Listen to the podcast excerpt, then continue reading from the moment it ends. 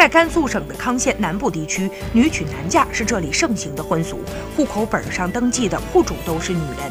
在婚嫁方面，各家基本都是留女不留男，男孩都得被嫁出去，而且男子被娶到女方家之后，必须立即改换出嫁前的姓和名。按照风俗，女人是家里的主宰，担当着家庭和社会的主角。不过，这并不意味着女尊男卑。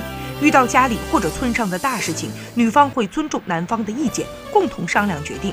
当地妇联工作人员认为，康县女娶男嫁的婚俗模式有着积极的意义。首先，不存在婆媳关系的问题，也很少有家庭暴力。这些年，县妇联没有接到过这种婚俗模式家庭暴力的投诉，这样的家庭比较和睦。其次，在这样的家庭中，由于是母亲当家，家庭氛围通常比较宽松，有利于孩子的成长。另外，由于是女方持家，女子一般都比较能干。这样的家庭在致富方面也相对好一些。